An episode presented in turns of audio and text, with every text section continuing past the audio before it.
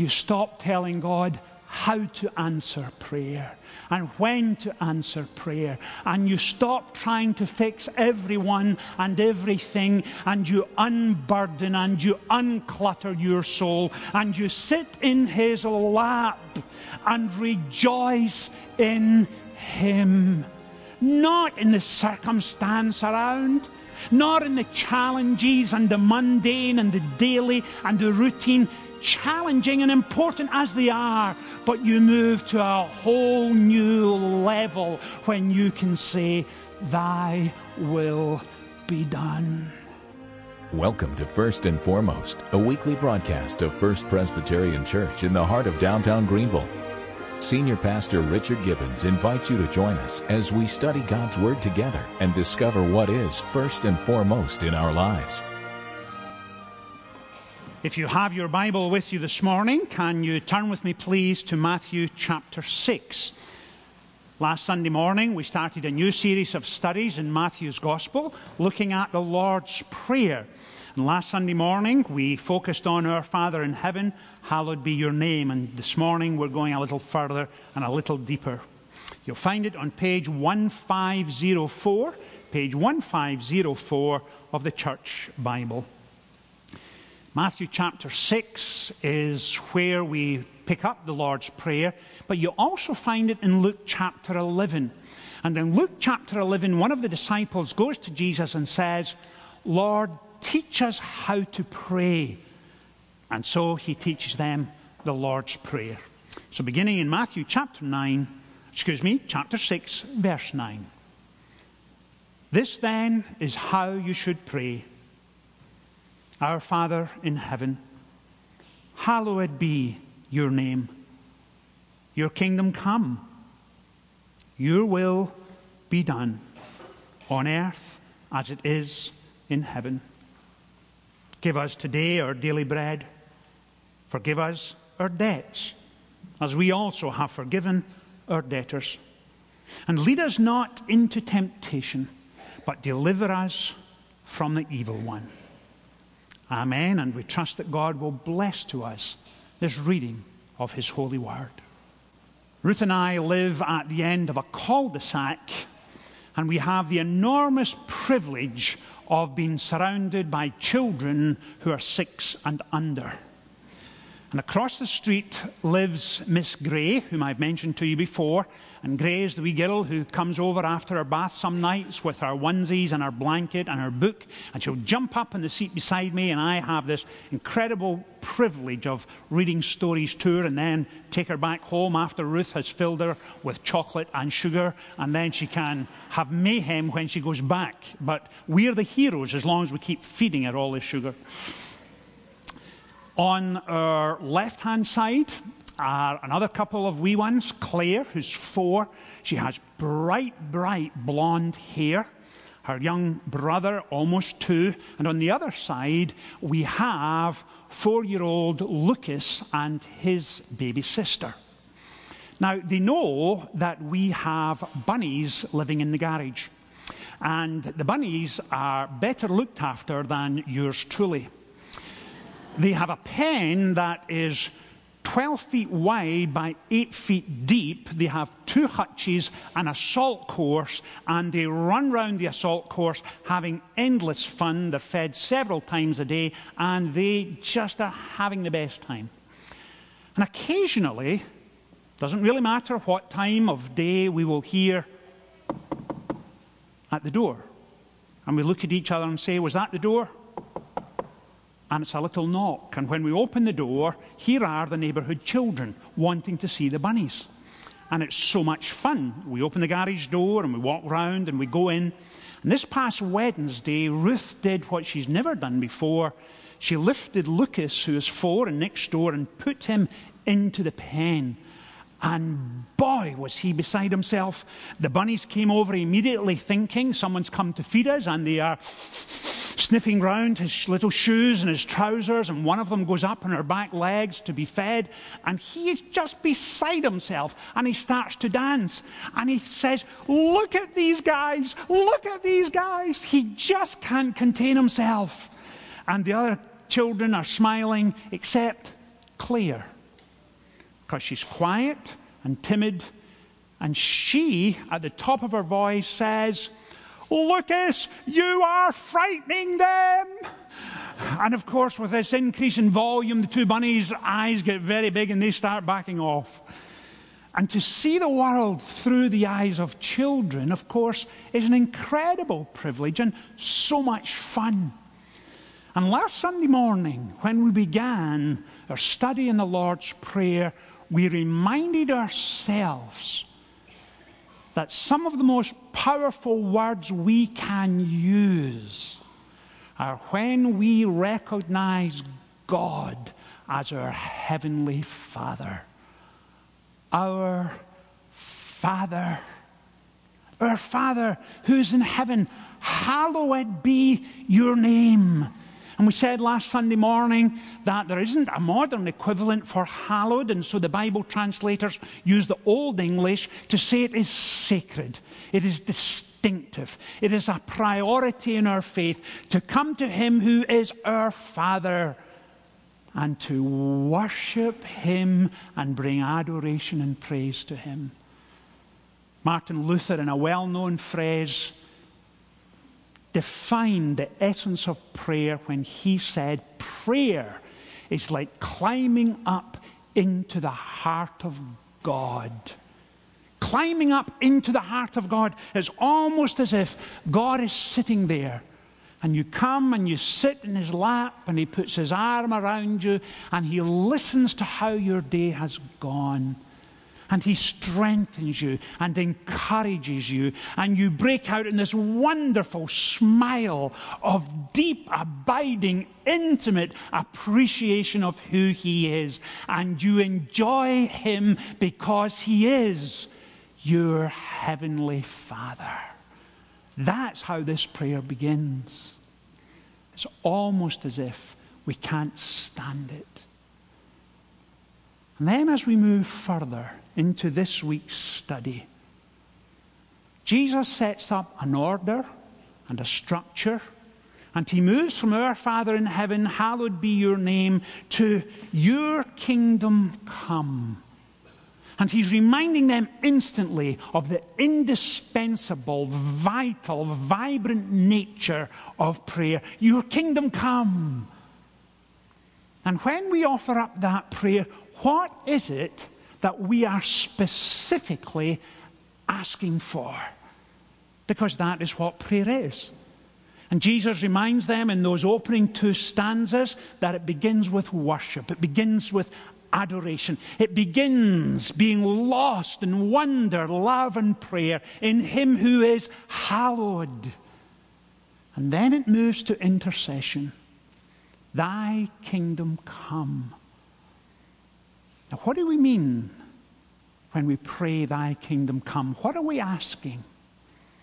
A reasonable working definition of asking, Thy kingdom come is this Father, allow your reign and rule to be at work in my life.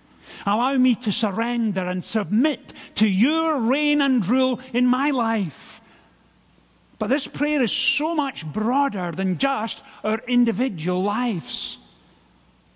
It is a prayer, let your reign and rule come into our world. Let it saturate our society and our culture and our nations in every tongue, excuse me, in every tongue and tribe and language. Let it saturate in your kingdom come. And that may be hard for us to get our mind around. Let me illustrate what I mean because I think you will immediately empathize with what I'm about to say. If in the early evening after your evening meal you switch on the television news and it begins with a report on a terrorist walking into a marketplace and then detonating a bomb, and the cameras are there fairly quickly afterwards and they cover the chaos and the violence that has just taken place. And you think to yourself, oh, for goodness sake, What on earth did that achieve? And you shake your head in wonder and incredulity and say, Father, thy kingdom come. Come now. Put a stop to this. Let your rule and reign be a living reality. To get rid of hatred and violence and the crippling, debilitating effect that comes with it. Let thy kingdom come. That's a real, genuine prayer right there.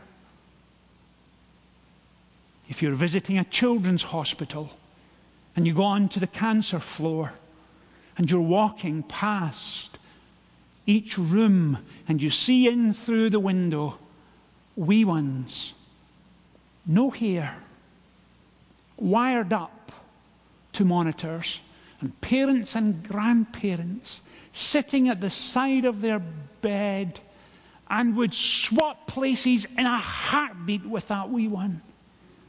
And your prayer is, oh, Thy kingdom come. Put to an end death and disease. Put to an end sorrow and grief. Thy kingdom come. That's what you're asking. When you experience in your family or your place of work or your neighborhood an individual whose life has been blighted and crippled with alcohol or drug addiction, families trying to recover from domestic violence. That's the place we pray, Thy kingdom come. Put an end to this. Father, let this world that you have created, these people you are deeply in love with, enable them to surrender their lives to your rule and reign. Come, Lord Jesus, bring it to an end. That's when we're beginning to really pray. When the reality of all of that begins to dawn in our hearts and minds and souls. And you may be sitting this morning saying, Richard, I could not agree more. I've got that. I see that. I like how you've highlighted for us these past two Sundays, the component parts. But Richard, help me with the section, Thy will be done. Very comfortable with the first two sections, but quite honestly, ugh, there are days when I struggle to say, Thy will be done. Hold that thought. Let me try and at least come to some way to answer it.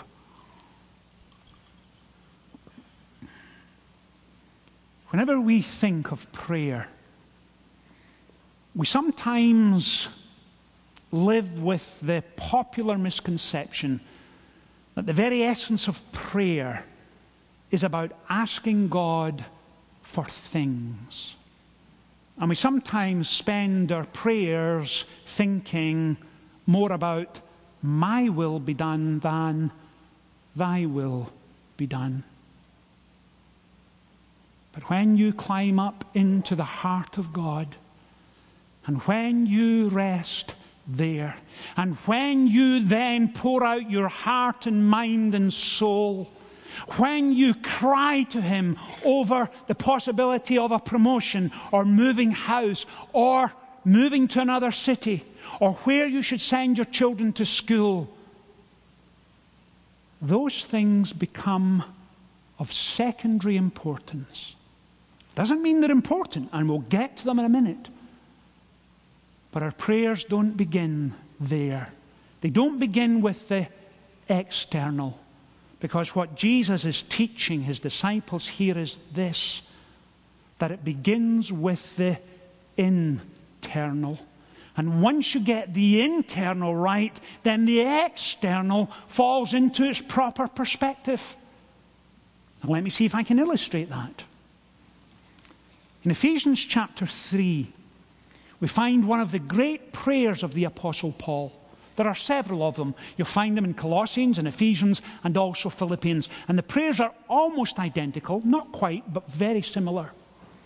And notice how he prays for the people at Ephesians. He says this I pray that out of his glorious riches he may strengthen you with power through his Spirit in your inner being.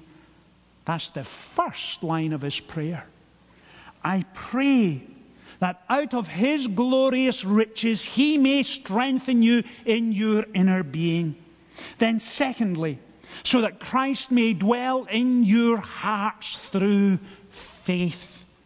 And thirdly, I pray that you, being rooted and established in His love, may have power, together with all the saints, to grasp how wide and high and long and deep is the love of Christ. That's where He begins.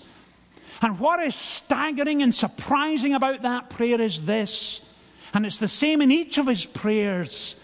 He doesn't pray for the daily and the routine and the mundane and the ordinary because he knows that despite how important those things are, almost critical to our daily living, Paul knows this that when the internal is focused and rested and content in Him, then the external circumstances of our lives fall into their proper perspective.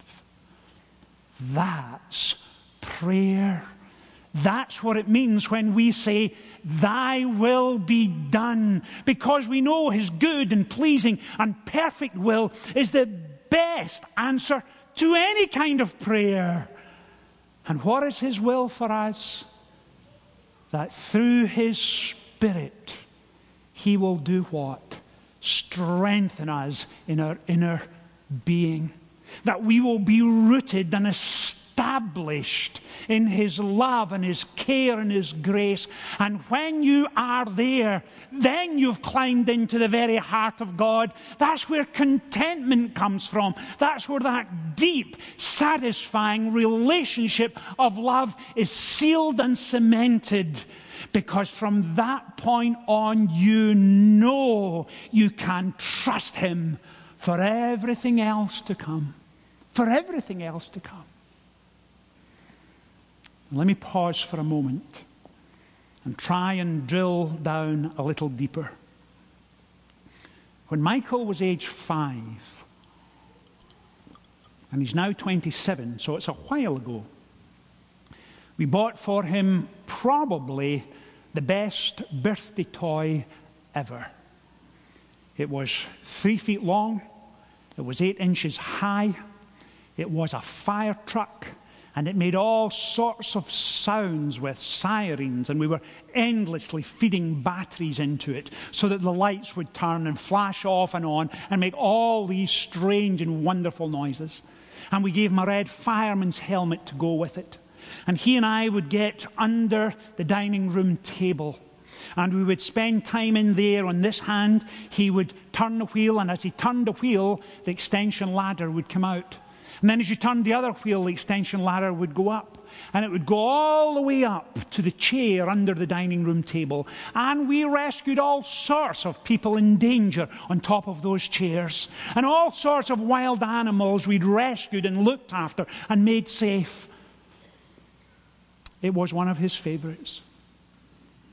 Now imagine what would have happened if with my big clumsy size nine and a half I stood on his truck and broke a piece off, he would have looked at me and said, Dad, look what you've done.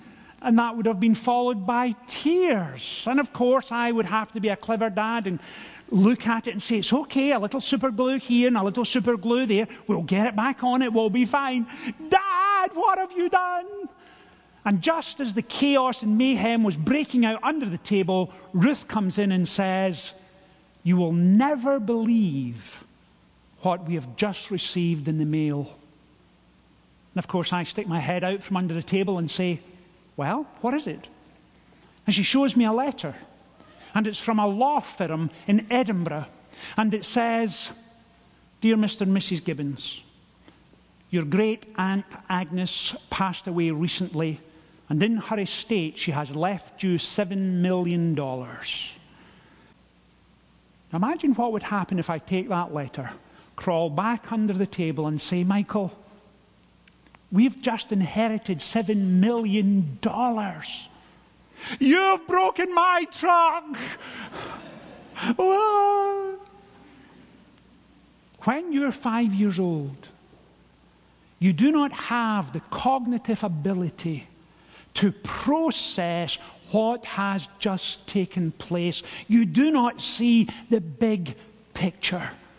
When you crawl up into the heart of God Himself, you see it from a very different perspective because not only do you begin with worship and praise and adoration, when you say, Thy will be done, you mean it because His will is good and pleasing and perfect, and you know it is perfect for your situation, and you stop doing what?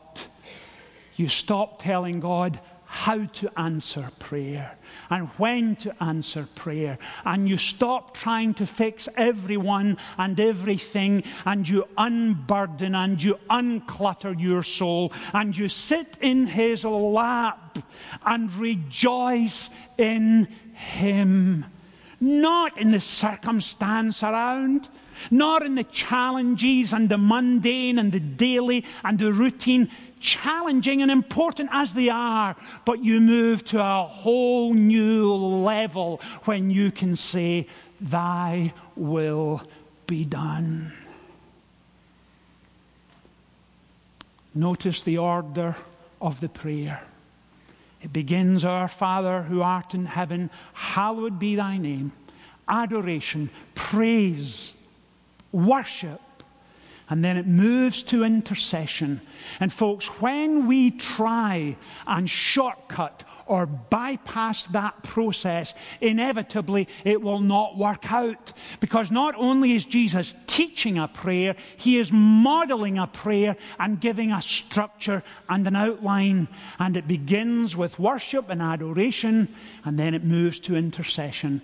If you try and short circuit the process and go to intercession, your prayers come off as a shopping list of wants and needs and demands. But it's when you're lost in Him, then you are able to say, Thy will be done. Now, as we wrap this up this morning, here is my final question. Can you think of another passage of Scripture when Jesus himself says, Thy will be done? At the end of the Gospels, we find him in Gethsemane. And within hours, he will be arrested, tried, tortured, crucified, and dead and he knows it's coming. And he knows that he will become sin for us. And all the sin of eternity past and eternity still to come will be poured out on him.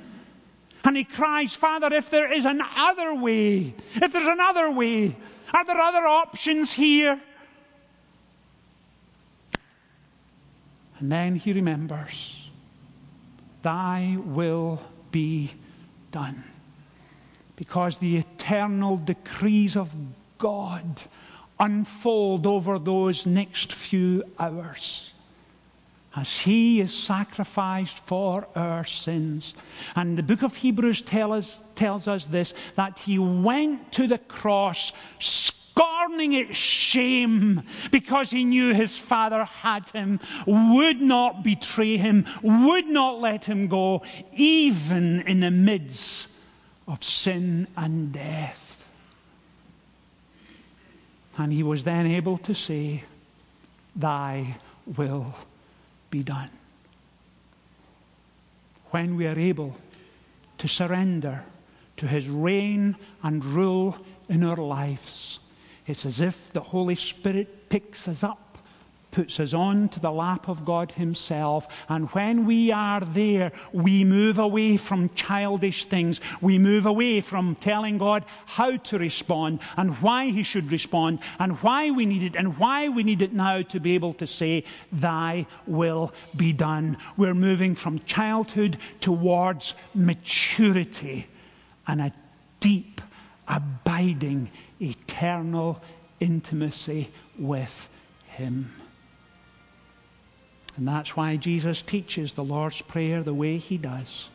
And that's why we, as the people of God, can say it and mean it and delight in it when we say, Our Father, who art in heaven, hallowed be thy name.